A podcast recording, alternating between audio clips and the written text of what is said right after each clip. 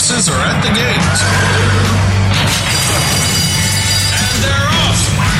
Welcome to Winning Ponies. With the weekend coming up, this is the spot to be for news, handicapping, and spotlights featuring the winners behind horse racing today. Now, here's your host, John Englehart, racing's regular guy.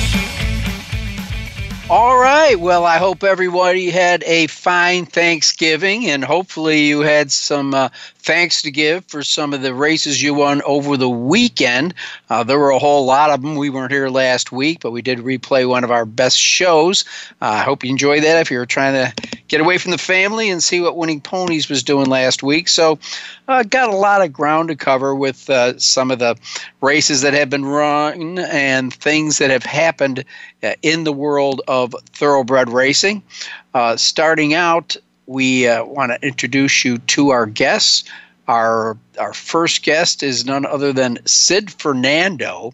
He's the president of ematings.com, also Werk Thoroughbred Consultants, the owner of eNicks. Uh, if you do any, oh, cursory look at uh, horses for sale or horses in catalogs, advertising, you'll always see that this horse is an A nick or an A plus nick or an A plus plus nick or a D minus nick. Anyhow, uh, it's uh, Werk thoroughbred consultants are the ones that uh, have the uh, nicking pattern that so many people use. I know many people that stand stallions. Uh, use a service so you can actually log on uh, to the page that has their stallion on it and then put your mare in there and actually find out what the nick is. And what the nick is basically it's how, how the families work with each other, both the female and the male family. Uh, to uh, produce hopefully stakes winners, uh, but what their percentage is with certain sire lines. So it really kind of helps you with your uh, selection for your mare and uh, it, it's uh, highly valuable and highly used in thoroughbred racing. Uh, so Sid Fernando will be with us on that and many other subjects. I want to ask him about the the thoroughbred flight that is going on with all the horses taking off to Turkey and Japan. most notably, California Chrome, who's going over to Japan. Boy, that was a shocker for a lot of people. And so we'll be asking Sid those questions. And then a gentleman that we've had on before, he's always a pleasure to talk to, uh, one of the leading trainers in the Midwest, though he flies a little under the radar, and his name is Tom, or as many of us know him as Tommy Drury. And uh, all I could say is this guy's laid hands on a lot of good horses uh, during their career, even though they go on to race under other trainers' names, but right now, Tommy, horses conditioned by him are winning at a 23% clip. And I'd say just about any trainer in North America would be happy to trade percentages with Tommy Drury. So we'll be t- talking about, uh, you know, Tom and, you know, his development and also kind of uh, uh, the, dedication he has to uh, uh, riders and owners that uh, have backed him up over the years. And uh, it, it's kind of like he sticks to the idiom dance with the one that brung you. And he's very loyal to people that have helped him along the way. And he continues to help their careers, whether as a rider or as an owner breeder. So we'll be talking with uh, with Tommy Drury too, uh, and that's coming up in a little later portion of the segment. Meanwhile, got a lot to catch you up on. We'll see if I can uh, put ten pounds in a five pound sack for you. Okay, well this weekend, uh, big weekend at the Big A, and uh, we're talking about Aqueduct, obviously, but the Cigar Mile Handicap uh, could be a chance for maximum security to uh, secure an Eclipse Award at end of the year as top three year old. He's certainly been one of the most consistent. Uh, they took away his Kentucky Derby win, but other than that, uh, he's earned over $1.3 million this year uh, with a recent win in the Grade 3 Bold Ruler. He took the Grade 1 Haskell, uh, was a game second in the Pegasus on his return from the Derby, won the Florida Derby. Uh, before that, won won races by 18 and a half lengths, six and a half, broke his maiden by nine and a half, but that was in a claiming race. He could be running in the claiming crown. Anyhow, maximum security uh, will be going to post a lot of eyes on him, but there's no such thing as a sure thing. Spun to run, winner of the Breeders' Cup dirt mile in wire to wire fashion is in the field with Irad Ortiz in the saddle. This is going to be a really good matchup. Again, that is the Cigar Mile Handicap. And uh, on the undercard is a, a, race that's launched the career of a lot of good two year olds, and that is the Remsen Stakes. Uh, kind of hard to find a big standout here. Uh, there uh, aren't many stakes horses in this race. Uh, some horses uh, coming out of maidens, horses that uh, have competed in grade ones, but have been off uh, for quite a while as an Alpha 66. Uh, equipment changes. Uh, we got uh, blinkers off and blinkers on. So it'll be very interesting to take a look at both of these races. Again, uh, the, the Remsen pretty wide open. I think the Cigar Mile comes down to maximum security and spun to run. But uh, again, uh, big chance for maximum security with a big score to come up with an Eclipse Award in there. Uh, and uh, he'll be the 122 pound starting high weight. Now, uh, there is a very good undercard. Uh, again, the Remsen uh, offers a quarter million dollars. Uh, then let's see, we've got the two time grade winner Spice Perfection uh, to go in the quarter million dollar go for Wand stakes. And then you've got uh, juvenile fillies uh, going in the quarter million dollar Demoiselle. Uh, so it is going to be a great card. And of course, you say, wow, there's so many good horses out there and so many good races this weekend. John, where do I go? You go to winningponies.com, pick up the easy win forms. Boy, we had a good day just two days ago. The fourth was a great day for the easy win forms. Uh, you know, at uh, well, let's go up north at Woodbine, a one dollar super high five paid one thousand four hundred and fifty, and on the same day at Tampa Bay, a fifty cent super high five paid fifty eight hundred dollars. And let's go to the other part of the Sunshine State at Gulfstream Park, a one dollar super five returning two thousand nine hundred seventy eight. You can go to winningponies.com and pull down all of our recent successes and failures. We're very honest about uh, the how our horses are doing. So uh, don't forget the easy win forms on a weekend that shows us some really really good racing. Well, let's see if I can't uh, uh figure out this. Uh, computer thingy here that'll let me scroll down. There we go. We got it.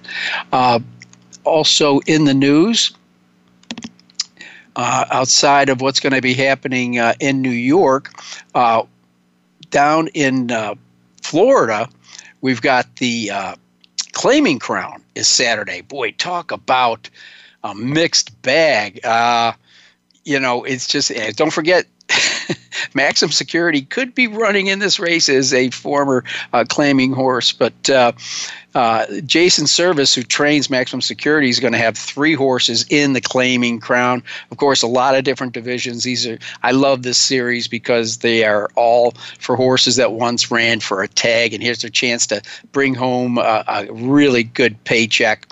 Uh, so let's see. Uh, there's going to be uh, nine claiming crown races. This is Saturday. It's an 11 race program. Uh, first post just before noon, so you can watch this while you're finishing off your breakfast or starting your brunch. And again, that's down at Gulfstream Park. It's the Claiming Crown. Some interesting names, and you'll find some horses maybe you know. Then the next day at Gulfstream Park, uh, you've uh, got the Classico del Caribe, and uh, we will. Uh, uh, uh, sorry about that. Something just happened, and uh, so th- the the Classico International del Caribe. It's a five stakes event for Caribbean and Latin American horses. So good luck handicapping this, folks. Uh, there's good horses from Venezuela, Puerto Rico, uh, Panama. Uh, the Mexican horses this year, they say, are really good ones. Uh, so it, it's going to be interesting. You know, talk about comparing uh, apples to oranges. This is your day, but it's bringing in some of the top riders. Irad Ortiz Jr. Uh, he's ridden six Classico International uh, Carib races in the past two years. He'll be back in town. Uh, Johnny V's going to be riding. Uh, of course, uh, the some of the outfits are bringing their own jockeys. Uh, uh, Panama is going to be represented with three starters, and uh, Senior Concerto will be riding a five race win streak into that race. And let's see, I believe we got some uh, Triple Crown winners. Uh, Puerto Rico, uh, they've got a horse by the name of Papa Candelo, who's won his four career races by 49 and three quarters lengths. So again, that is Sunday, and that is at Gulfstream Park. Now, our top jock last week, well, none other than Paco Lopez, uh, went out west to Del Mar, very successful. He landed a graded stakes triple at Del Mar on Saturday. Unbelievable. The $100,000 Jimmy Durante Stakes, uh, two races later. Upset time, $48 on the $100,000 grade three red carpet. But the big one was post time favorite Mo Forza, who scored in the $300,000 Hollywood Derby, three stakes wins. Congratulations to Paco Lopez. And while we're talking about Jacks, congratulations to the one and only Frankie Dettori, who repeated at the Longines World's Best Jockey. Uh, it's the second consecutive year. Now, the first rider to do so back to back. Uh, as you know, if you've uh, watched the races at Ascot, what a day he had that day. A real dominant force. I mean, what can I say? Uh, the, the, guy will go down in the history books. He's the only three time winner of this award. So, uh, congratulations to Frankie. And uh, always good to hear this uh, for the punters and for the business as well. the Del Mar meet end with record daily wagering. Over the 13 days, they established a new standard uh, for the season with daily average handle climbing by 8.9% to over $11.2 million. The race for top jocks went right down to the last day with last fall's riding champ Drayden Van Dyke and newcomer Abel Cedillo tied for the top spot. And uh, Cedillo, he's uh, you got to keep that name in mind, a native of Guatemala who's uh, gone to Southern California, and he did win by one win over Van Dyke, 13 to 12, and Richard Baltas was the uh, top trainer. So congratulations to them. And if you were looking for the uh, future, the Kentucky Derby future wager, well, the top spot went to we don't know. All others, uh, if you bet now, you can get in for almost even money at four dollars and twenty cents. Uh, but if you did pick Dennis's moment, right now the payoff is twenty six dollars, and he's joined at uh, twenty eight twenty by Maxfield, who I saw win the Breeders' Futurity, but did make it to the Breeders' Cup. I think it's smart that they backed off him when they did, and then Mike Trombetta's Independence Hall who will get you $29 and 60 cents. Again, that's the futures wager. And last week we saw uh, Tom's D'Etat make it to the top in the Clark. Going to have to ask uh, our second guest, Tommy Drury, uh, about that horse because uh, he kind of got him ready for Tom Amos. And uh, believe it or not, all the years he's been around, this was Tom's D'Etat's first Grade One win in the Clark Stakes. It used to be the Clark Handicap. Uh, also had some big wins by uh, Stormy uh, over at Del Mar in the $302,000 matriarch stake. That was a grade one turf. Like I said, we got almost too much to make up in race results, but they're all out there for you to get. Uh, again, hope you had a, a, great Thanksgiving weekend and had a good time at the windows. If you did get a chance to sneak out of the house and get to a local track or OTB parlor. All right. Well, again, we just put five, uh, 10 pounds in a five pound sack. We're going to take a little bit of a break here. And we come back, we're going to talk to one of the world's greatest bloodstock agents, uh, uh, uh experts, I'd like to say, in Sid Fernando with Werk Thoroughbred Consultants. I'm John Englehart. You're listening to Winning Ponies.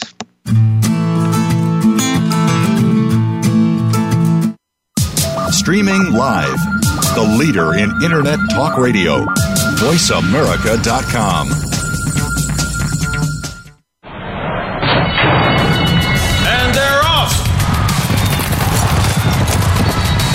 What? Can't make it to the track?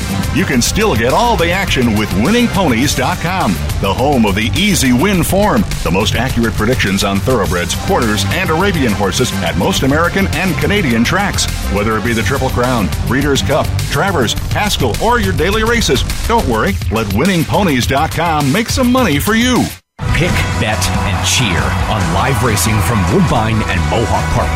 Thoroughbred and harness action. The wagers are just the beginning. Watch award-winning broadcasts covering both breeds, incredible battles contested over the most unique grass course in North America. Experience the full fields with over 130 thoroughbred and 160 live harness days. Get access to free handicapping material and join the ranks of Woodbine and Mohawk Park players from all over the globe. For more information, visit woodbine.com. Stimulating talk gets those synapses in the brain firing really fast. all the time. The number one Internet talk station where your opinion counts. VoiceAmerica.com.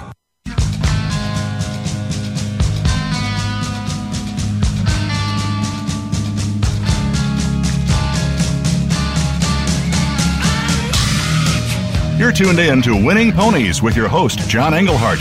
Got a tip for us? Need a tip from us? If you want to talk with John or his guests, the phone lines are now open toll free at 1 888 346 9144. That's 1 888 346 9144. Or you can send an email to show at winningponies.com. Now, back to Winning Ponies with John Englehart.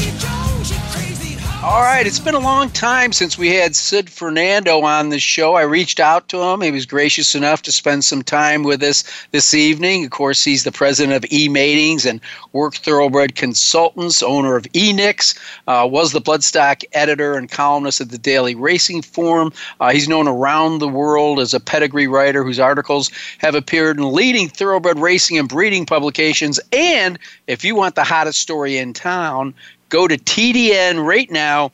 On the front page is a story penned by Sid Fernando on Yoshida, a horse with a very interesting background and race record. But I'm not going to give anything away. Go to TDN and look for the story written by Sid Fernando. Sid, thanks for joining us on Winning Ponies.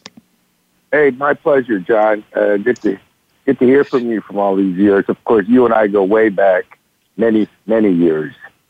Well, you know, again, talking about going back many years, can you kind of uh, educate our audience as to how, how you got interested in the sport and what drew you to the breeding side of it with your expertise?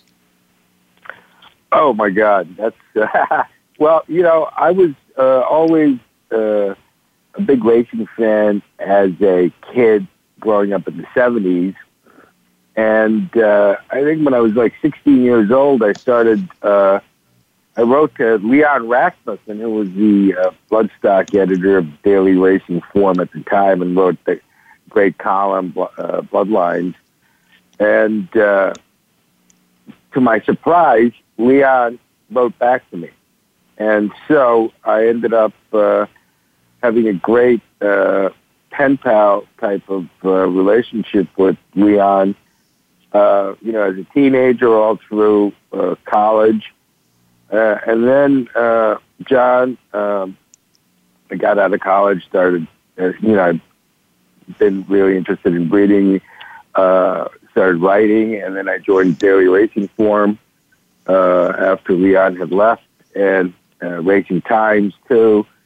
And um, I was, as you mentioned, I was the Bloodstock editor of Daily Racing Form and then uh, from there, I uh, I I I joined. Uh, I took over uh, Werk Thoroughbred Consultants um, back in uh, 2011 after my very good friend Jack Werk, who was the president, uh, died. Jack was dying, and he and he knew that at the time, and he wanted me to take over, so I did. uh, of course, bittersweet. Jack died in 2011, and well, since then, you know, I've been here uh, as the president of um, Werk Thoroughbred Consultants, uh, and uh, you know, that's that's basically a short version of it. of a long life story. Yeah, I, I was blessed yeah. uh, along my career. At one point, I was producing a show for uh, WCPO Channel 9 in Cincinnati called The Stretch Run. It was a half an hour thoroughbred racing show.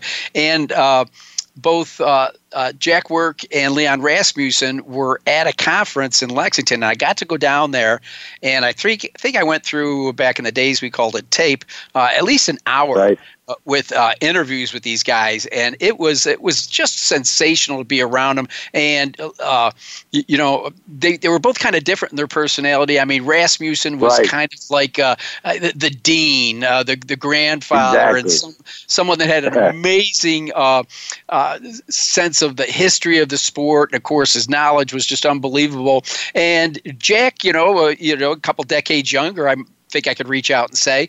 Um, yeah. He was yep. he was com- coming up, and I think developing the whole uh, idea of nicking and, and nick rating, and then yeah. the Owner Breeder magazine came out. I was doing some photography for them, and I was just blessed to kind of get them. And I I still got that tape, though I don't know how to transfer it from three quarter inch. but we've got the but it was just kind of neat to be exposed to those guys back then. I mean, I'm going back a good yeah. 20 years, and uh, you know, it was kind of it kind of piqued my interest in this whole idea of nicking, and uh, it was somewhat new. Uh, you did have uh, Dr. Steven Romans and his dosage index, and it was just kind of fun to delve into those things and see what they were talking about, and kind of like the whole development of nicking. But you, have kind of take it to a whole nother level. Of, of course, back then things weren't computerized, and right. so you know you have at your fingertips an amazing resource to find out what family should be with what family because you've already got the proven results. Yeah, no, that's true, and that's what, that, wow, what a great, interesting story because Leon and I ended up being extreme, you know, extremely good friends. John, I mean, I used to go out to visit Leon. He lived in California, and uh, you know, Jack was older than me, so you can imagine how much older Leon was than I was. Uh, uh-huh. So, uh, you know, Leon you know, when I was in my 30s, Leon was in his 70s, and uh, but we ended up being extremely, extremely, really good friends.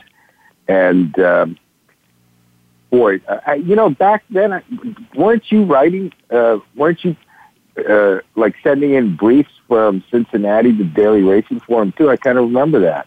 Yeah, as a matter of fact, if you want to call it, I, I, I was the Bloodlines writer for uh, Midwest More of Ohio at yeah. the time. I can't I can't believe yeah. you remember that.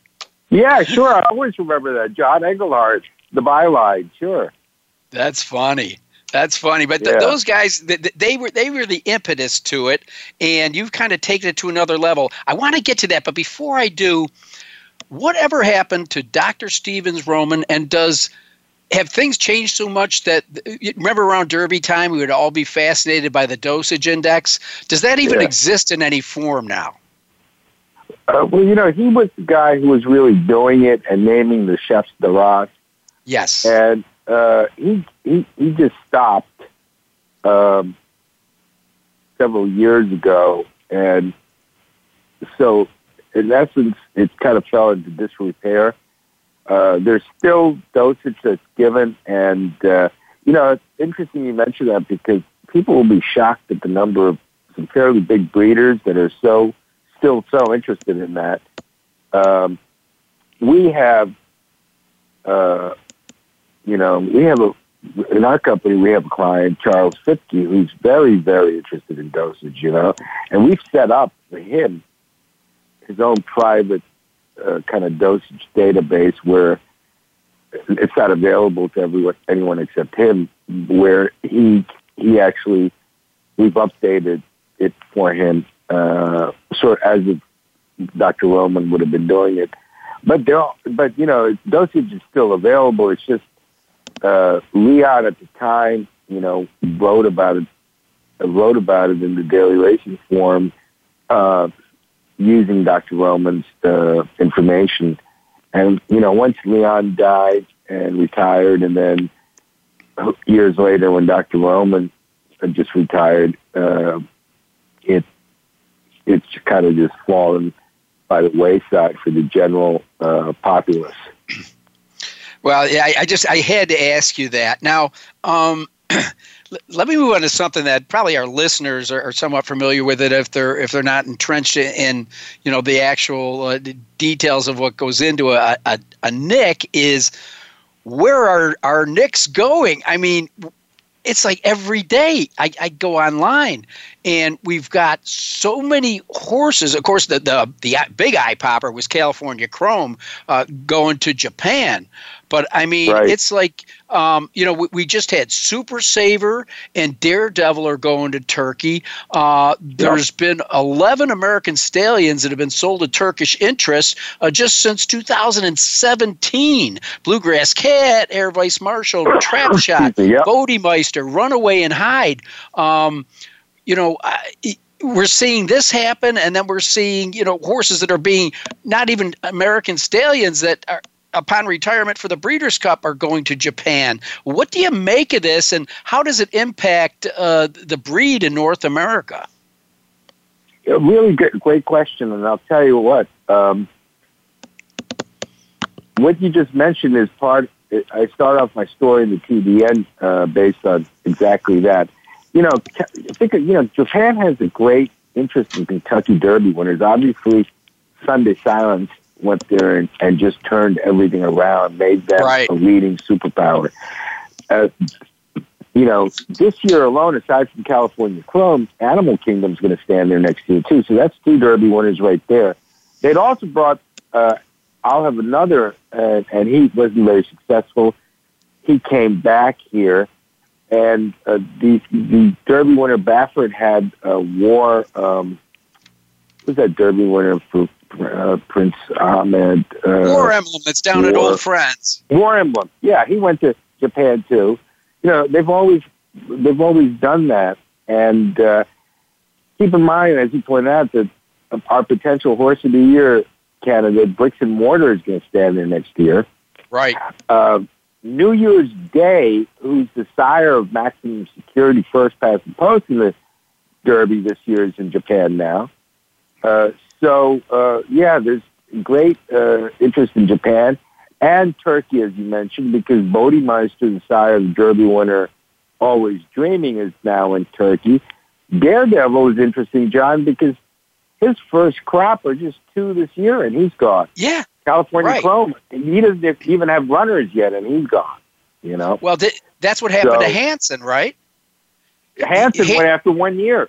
Yeah, exactly. Korea. Yeah. I mean, don't don't you think that as a farm owner, uh, before you made such a bold move, you'd at least want to look at his first crop of babies to see are they all crooked or do they look fantastic yeah. before you broker you a deal like so. that? Yeah, you would definitely think so, and uh, you know that's what uh, kind of what's happened, John, is that there's so much commercial pressure now because what happens is say a horse like California Chrome, goes to stud for a forty thousand dollars stud fee. You know, you get through your first and second year that way, that's fine. But by the time you get to your third and fourth year, they have to drop the price to thirty-five. So they're not going to get the demand or the quality of mares in the third and fourth year because people are more interested in going to the new flavor in town. It's such a commercial marketplace, and the first crop sires are the ones everyone want to go wants to go to. So there's this downward, this huge pressure on these stallions for their third and fourth books. And what happens is the Japanese or the Turkish or the Koreans will come in and concentrate on those horses, make offers, and the money is usually greater than what these horses can make during those few years. And right. so significantly more. So as, you know, syndicate managers, they're just like corporate uh, corporate money managers who are beholden to shareholder interest, and they take that money right up front. And so that's basically what happened with uh, California Chrome and, and a lot of these horses. Well, I do think that Elliott Walden might hedge his bets in that he leaves an option that if after two years they hit a home run in North America, he can go and get them yeah. back, although it's going to cost him. Yeah, and that's what he did with Take Charge Indy. Right. St. George Indy was sold to Korea, and then his you know his runners started doing well. They had that option, and he nailed it right there. He went he went there and he bought that horse back. You know, on the flip side to it, speaking of Elliott Walden, that's what my column's about today. Uh, Yoshida. Uh, here's a horse they went to Japan and bought as a weanling. Raced him here.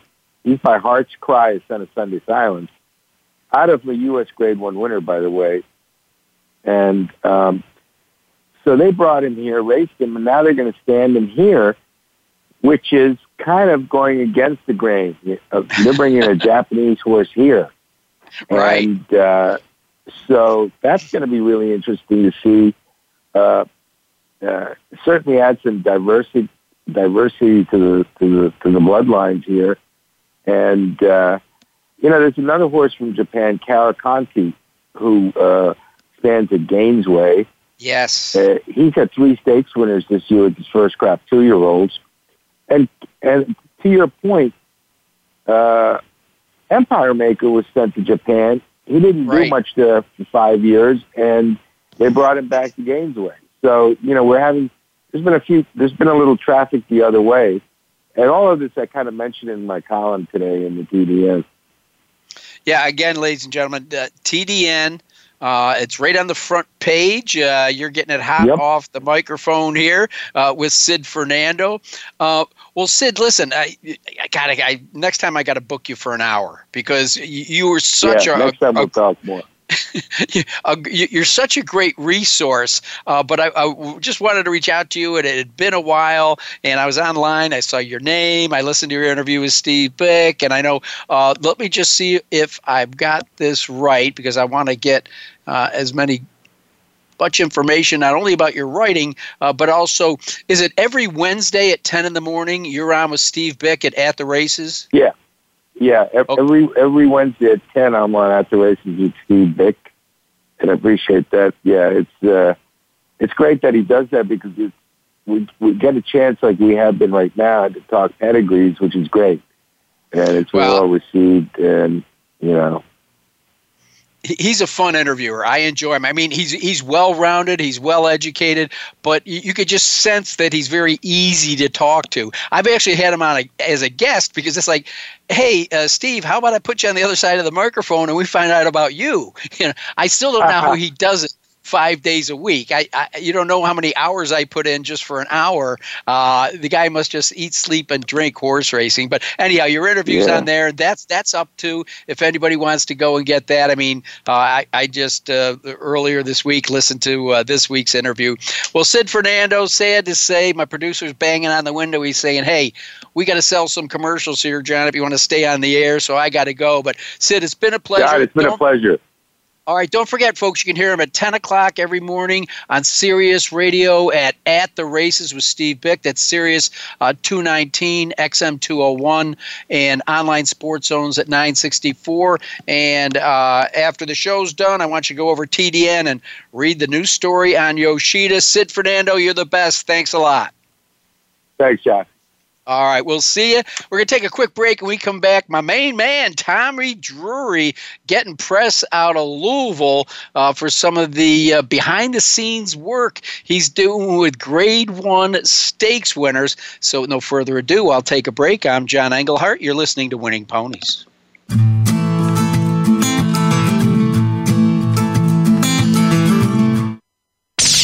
The Internet's number one talk station. Number one talk station. VoiceAmerica.com. And they're off. What? Can't make it to the track?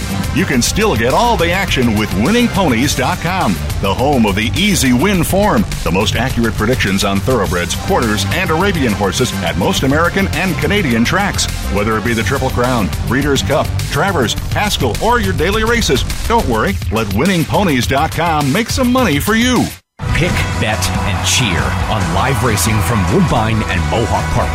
Thoroughbred and harness action. The wagers are just the beginning. Watch award winning broadcasts covering both breeds, incredible battles contested over the most unique grass course in North America. Experience the full fields with over 130 thoroughbred and 160 live harness days. Get access to free handicapping material and join the ranks of Woodbine and Mohawk Park players from all over the globe. For more information, visit woodbine.com.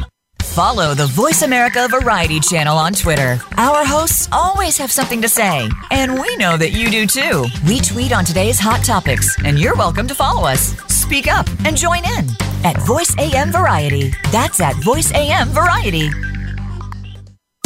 Streaming live, the leader in Internet talk radio. VoiceAmerica.com.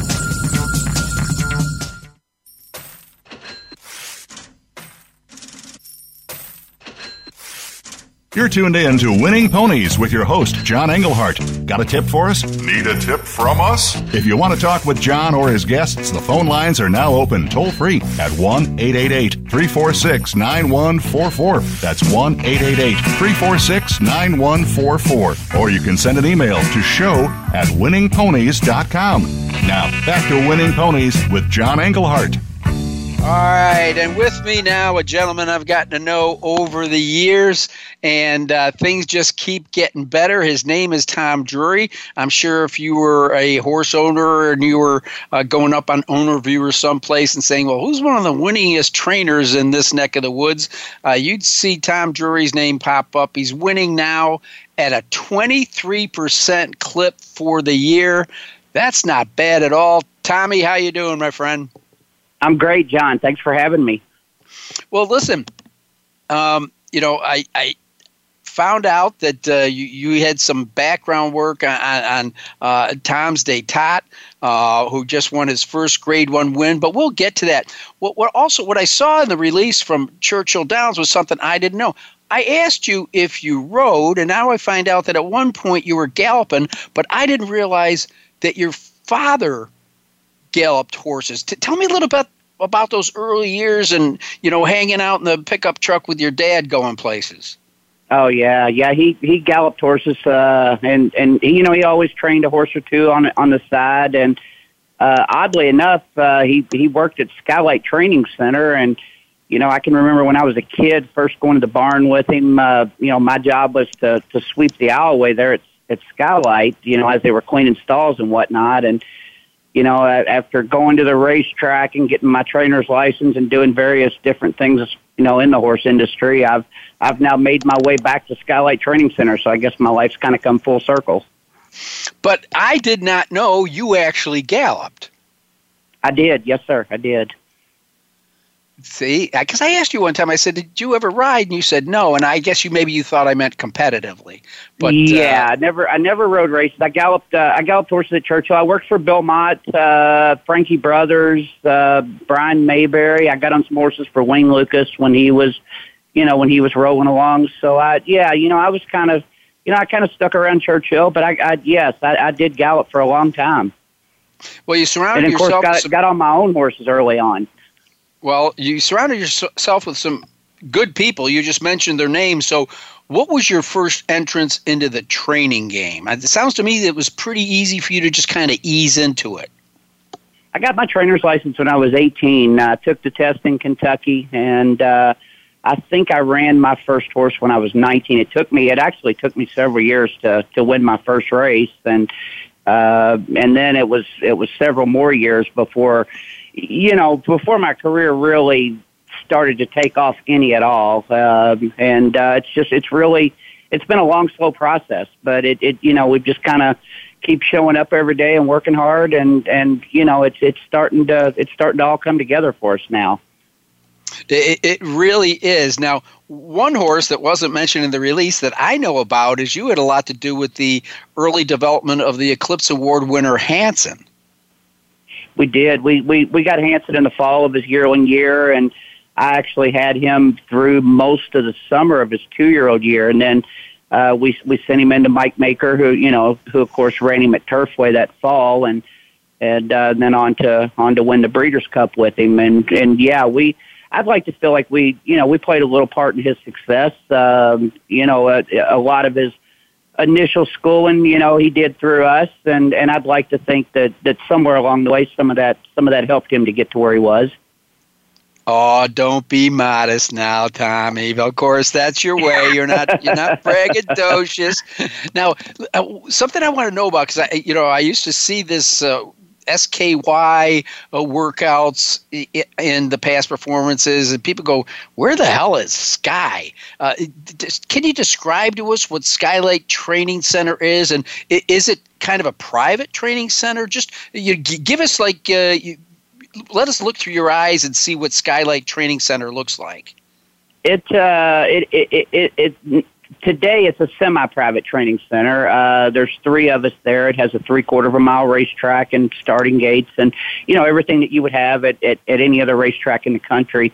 Uh, in the early '80s, uh, Blackie and Neil Huffman owned it, and uh, that was when my dad galloped there. I was a kid. Uh, ben Huffman, who's now the racing secretary at Churchill Downs, uh, you know, he's just a few years older than I am. He was around there, and uh, you know, we all we he and I kind of grew up together there at Skylight, and uh, and it's uh, it's since then changed hands a couple of different times, uh, and uh, I was able to I was able to move over there about ten years ago, and and it's really it, it's really helped kind of take my career to the next level. I it, you know it just seemed like once I got there and and got settled, it just seemed like a lot more doors started opening up for me. And it's, uh, you know, to me, it's just, it's, it's just home. Uh, it's, it's where I want to be. And, uh, you know, I'm, I'm, I'm as comfortable at Skylight as I am any racetrack in the country.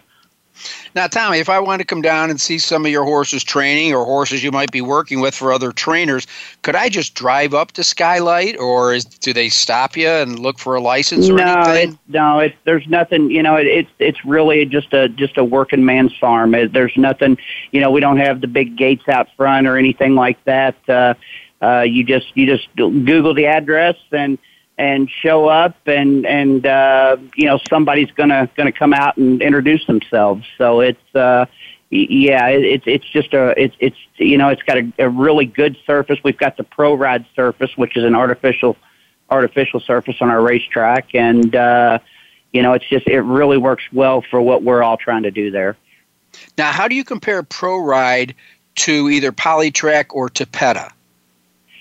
Uh, you know, it, it's one of those things. I, I, I think everybody's got their own opinion on artificial surfaces. I've always liked the Pro Ride surface. Uh, I think it transfers a little bit closer to dirt than some of the other artificial surfaces do. I don't think they, uh, you know, the. Uh, the the complaint was you know with the Polytrack was that horses kind of jammed into it a little bit and they would get jammed up and I think the pro ride's got a lot more give to it and they you know they get that slide that they need um, but yet you still get the the all weather effect of it. And, you know, of course, when you're training horses in Kentucky in January, that's a good thing. I, I, I think that probably, you know, I, I don't want to say it gives us an edge over the people that are stabled at Turfway, but, you know, people that are trying to train on dirt tracks in the wintertime, we might, we might have a little advantage over them in the winter.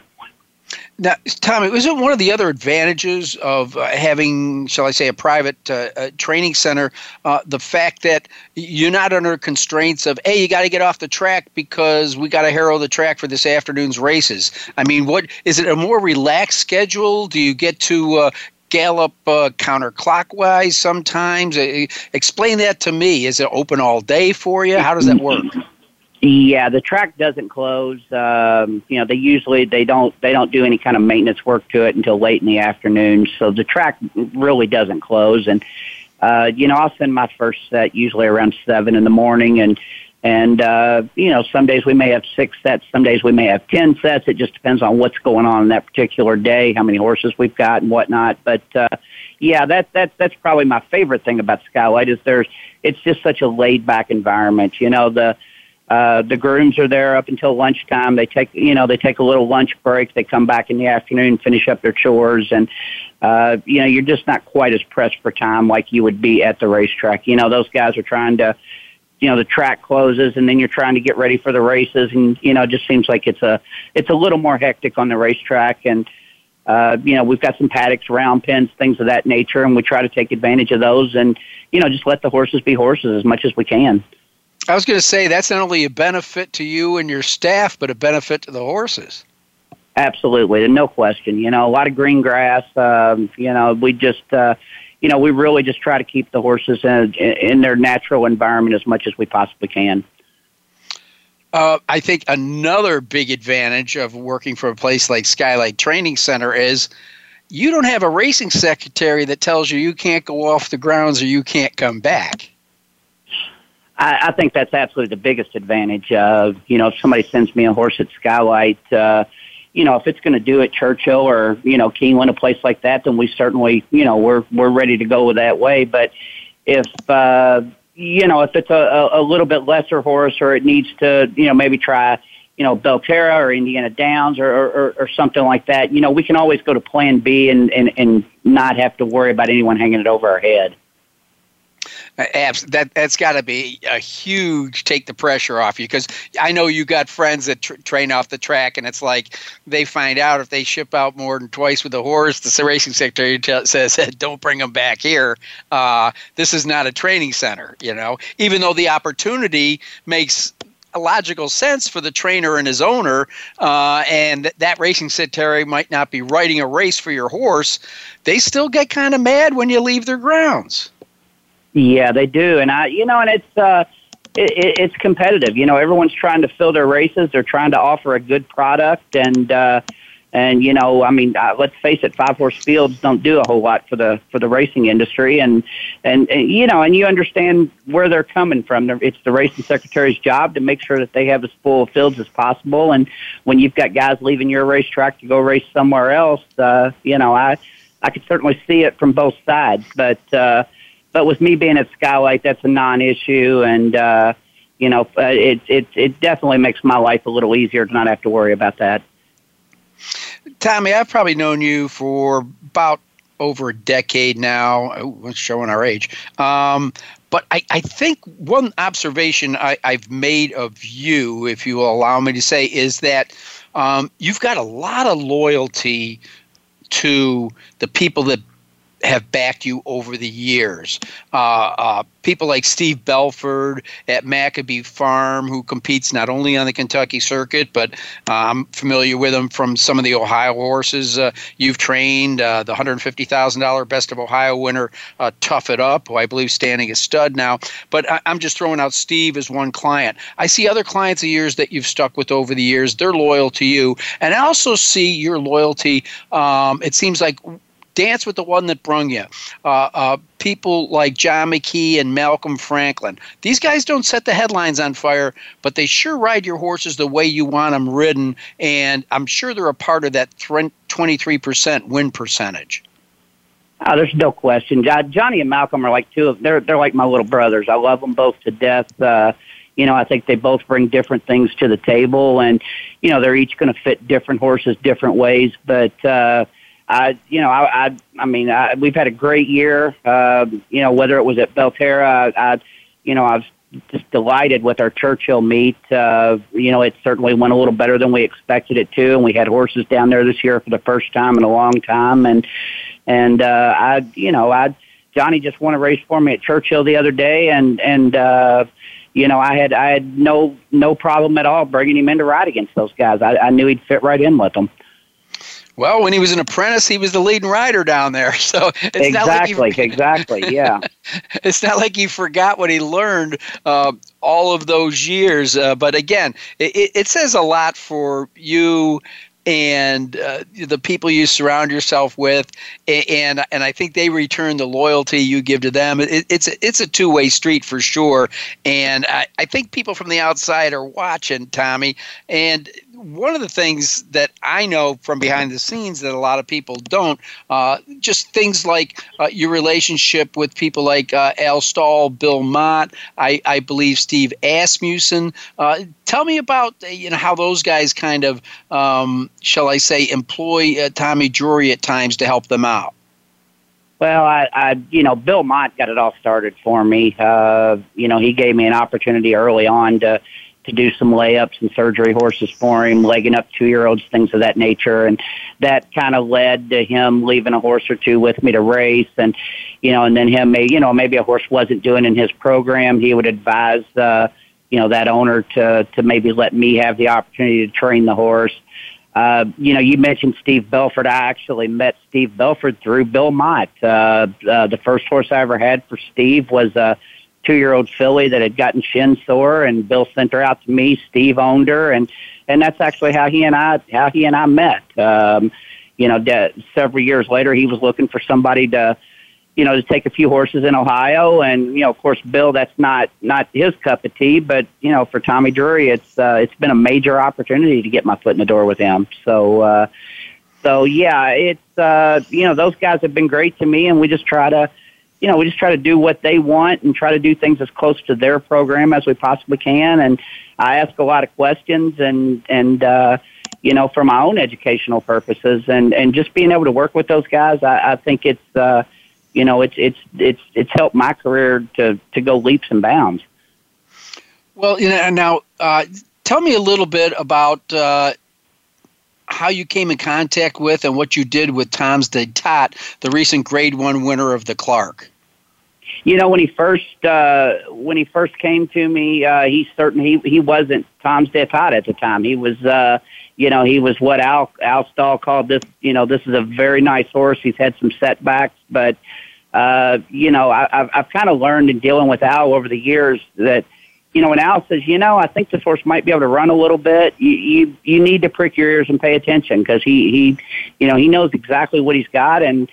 Uh, you know, obviously that that all paid off when he won the Clark at Churchill. Uh, uh, he required a lot of patience. You don't normally see horses his age winning their first grade one at that age, and and, and I think it's just a reflection of Al and his you know his thought process and his patience and and uh, you know just uh, just knowing exactly what kind of horse he had all along and being willing to give him the time to to let it all come together.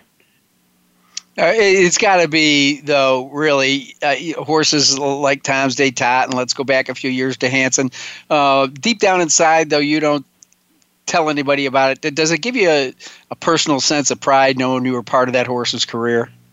You know, just uh, uh, yeah. I mean, I, and I think that goes back to all. I mean, I, gosh, you you know, you go to some of these breeding farms, and you know, the people that breed these horses, they're you know the yearling people. They're you know, we're all equally excited to just have played a small part in in that horse's success. Uh, you know, at the end of the day, uh, believe me, this was this was all Al Stall and and his staff and and and the job that they did. But you know, there for a short time, Tommy Drury did have him in the barn, and we were able to to oversee him and be responsible for him. And uh, you know, fortunately, we were able to stay out of his way, and he kept moving forward after he left us. So uh, yeah, it's uh, it, it it means a lot to all of us.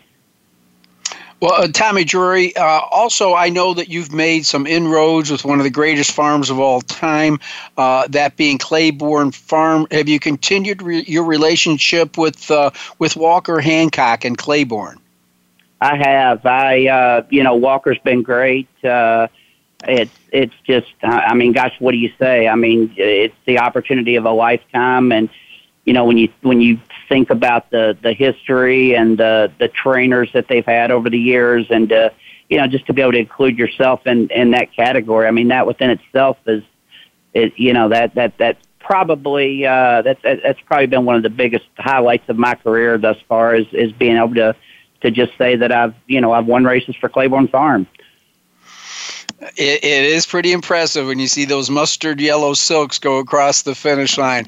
Well, Tommy, it has been a pleasure, and it was a whole lot of hard work for me because I know enough about your background that this was an easy interview. But believe me, uh, you deserve all the credit you're getting, the attention from Churchill Downs, and uh, the loyalty, the people that back you, and hopefully there'll be even more new clients. Never to the point that you're overwhelmed, to the point you still have a, an influence on their career. And you know, I wish you nothing but the best, Tom. John, thank you so much for having me. All right.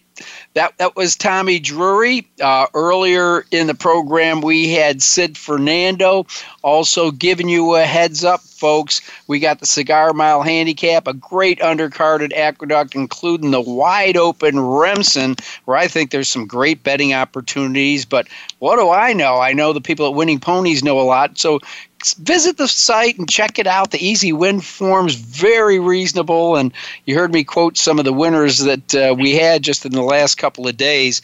It's a great way to go on a weekend that has a great card. Racing starting to kick back up again, so uh, that's a great way to go.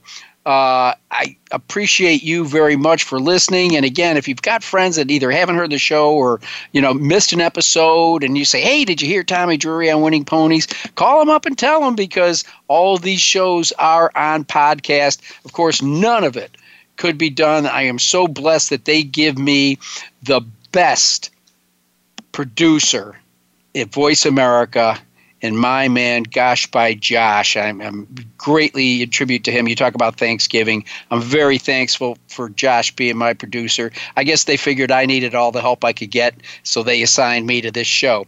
So for Winning Ponies, I'm John Englehart. Remember, when you go to the races, bet with your head, not over it. Thanks for listening to Winning Ponies with John Englehart.